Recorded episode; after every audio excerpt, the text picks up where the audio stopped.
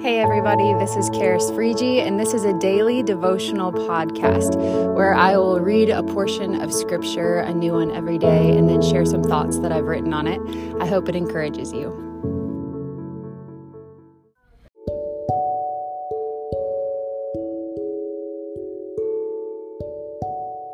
Good morning, everybody. Today is Friday, it is December 3rd and it's our second Advent together, um, our second Advent devotional. And um, as we're looking through the Old Testament, we're looking for Jesus, and there are, I've already said this, there's so many tools and devotionals you can get for Advent, and I'm, I don't know the rules. So I'm just doing, to me, what feels like anticipating Him.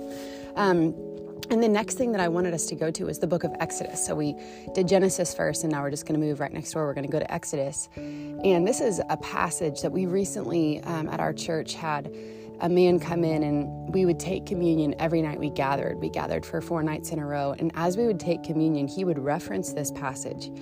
And um, the way that he talked about it in conjunction with communion was so powerful. So if you're able right now to get bread and something grape juice sometimes in our house we only have orange juice like something where you feel like you could actually take communion i would encourage you to pause the podcast go get that um, and get it ready if you're comfortable doing that. Some I know some people only want to do communion within the confines of a church, and that's fine. I think when our son had cancer, and um, we would just take communion all the time, anywhere, because I, I don't know. Jesus just said, "Take it and remember me." He didn't give a lot of um, rules about the wins and hows, and I want to honor anyone's tradition. But for us, it, it just became a way to remember him and to remember what he'd done. So as we're reading this, um, maybe thinking on the front end with the lens of communion in your mind. So, we're going to start out in Exodus, and we are in chapter 12. And I'm going to read kind of a little bit of the background. So, you know,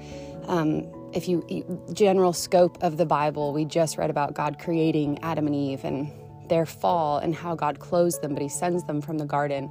Well they have kids who have kids and and they rebel against god until it's literally said there's no one righteous on earth except one man named noah. And then god calls noah tells him to build an ark. The flood comes it wipes out all of humanity except noah and his family they are put on the top of Mount Ararat. They're able to start making children again. The world populates again. And out of the world populating, God calls what seems to be kind of a random man named Abraham and his name is Abram at first, and he says, Abram, I want you to be the father of many nations. And Abram, his wife was barren. That's like a theme of God's in the book of Genesis. He seems to love to touch barren wombs and make them have children. So that's encouraging for you today. Um, but he takes Abram and he says, You're going to be the father of many nations. And Abram has two sons, but only one that's the son of promise. Um, and the son of promise is Isaac, and that that begins the the people of God, the Israelites. And so Isaac has a son, um, and his name is Jacob. And Jacob ends up having twelve sons that become the twelve tribes of Israel. Um, but Jacob and his sons moved to Egypt. It's a long story. You can find it in Genesis. But the point is, the people of God have been enslaved before what we're about to read for 400 years in the land of Egypt. So 400 years is a long time. Um, it's it is so long that you forget what it's like to be free. Your generations behind you, imagine if four, so that's your grandfather, your great grandfather, your great grandfather, grandfather, like past that even, because it's years, years, years, you don't remember what it's like to be free. And all of a sudden, there's a stunning verse in Exodus. And I wish I had looked it up because then I could tell you exactly where it is, but I love it because God says, it says, God saw, God heard, and God knew and it's talking about their affliction in Egypt and how God was so present. So, anyway, mini sermon on the front end, but the, the point of that is that here are the Israelites, they're in slavery. God, God sees their cries after 400 years and he says, That's enough. And he raises up a deliverer and a man named Moses. And he finds him in the wilderness. He apprehends him and he says, I want you to go to Pharaoh and tell him, Let my people go. And he's going to say no, and it's going to be really hard, but eventually he'll let him go. And um, if you're familiar with that story, Moses does this. There's a lot of plagues, and the plagues are basically, he says, Oh, this is so cool. God says, like, I will work wonders. I will show my wonders to them. And these wonders actually turn out to be these really terrible things. But God's basically saying, I'm so powerful. And each of those plagues targets one of the Egyptians' gods, which is also so cool. So here we find we're at the end of the plagues, and God is about to send the final plague that will convince Pharaoh to let the people go. And it, the plague is actually the, the killing of the firstborn. So this is hard, um, especially as we wrestle with God, are you love or are you not love? And the God of the Old Testament and Jesus in the New Testament. And we're just going to lay down all that mystery today and say, He's right because He's righteous. Um, so here we are in Exodus 12. And these are Moses' words to the Israelites as he knows that the angel of death is coming. And this is what he says. Actually, this is God speaking to Moses. God is saying to Moses to tell the Israelites this. He says, Tell all the congregation of Israel that on the 10th day of this month, every man should take a lamb according to their father's household, a lamb for a household. And if the household is too small for a lamb, then he and his nearest neighbor shall take according to the number of persons, according to what each can eat, you shall make your count for the lamb. Your lamb shall be without blemish, a male a year old. You may take it from the sheep or from the goats, and you shall keep it until the fourteenth day of this month, when the whole assembly of the congregation of Israel shall kill their lambs at twilight. Then they shall take some of the blood and put it on the two doorposts in the lintel of the houses in which they eat it. They shall eat the flesh that night, roasted on the fire with unleavened bread and bitter herbs, they shall eat it. Do not eat any of it raw or boiled in water, but roasted, its head with its legs and its inner parts, and you shall let none of it remain until the morning. Anything that remains until the morning you shall burn. In this manner you shall eat it, with your belt fastened, your sandals on your feet, and your staff in your hand, and you shall eat it in haste. It is the Lord's Passover. For I will pass through the land of Egypt that night, and I will strike all the firstborn in the land of Egypt, both man and beast. And on all the gods of Egypt I will execute judgments. I am the Lord. The blood shall be a sign for you on the houses where you are, and when I see the blood, I will pass over you, and no plague will befall you to destroy you when I strike the land of Egypt.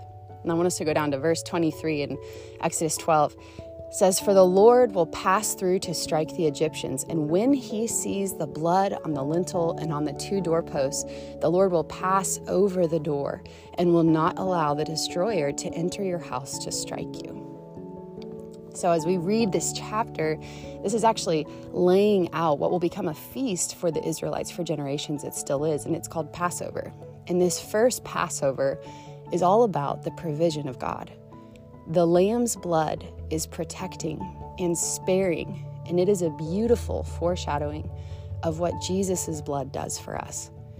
The Israelites are enslaved and have been afflicted for centuries, and they're now realizing who their God is, the one that they've heard about, the God of their fathers, and what God wants to be for them. Their persecutors and masters and the Egyptians, they are watching suffer blow after blow from the hands of a wonder working God. And they're seeing He is doing all this because He is fixated on their deliverance. After years, probably, of wondering if God even cared about them or knew them, this generation is getting to see the zeal of God on their behalf. And His zeal is about rescuing them, redeeming them, and being faithful to His word to bring them into a new land. And so each family, a lamb for a household, took a little lamb and they raised it and they slaughtered it and they dipped hyssop branches in its blood and they spread it garishly over their doors.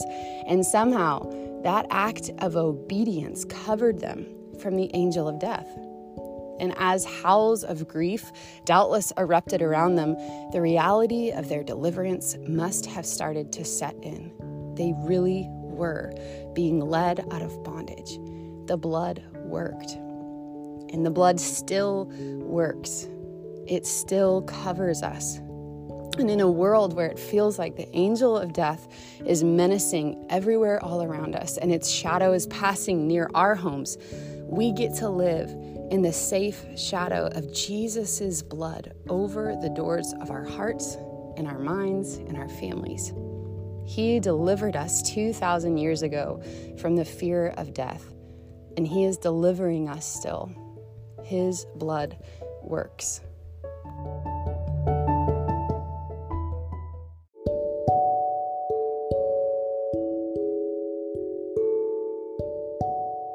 Hey, thanks so much for listening today.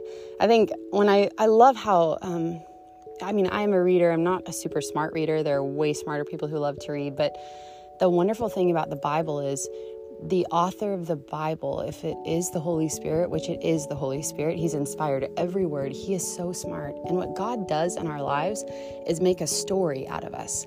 And so you see all through the Old Testament, one person, two person, like all these little stories that God is bringing together and He's bringing into His big, big, big story.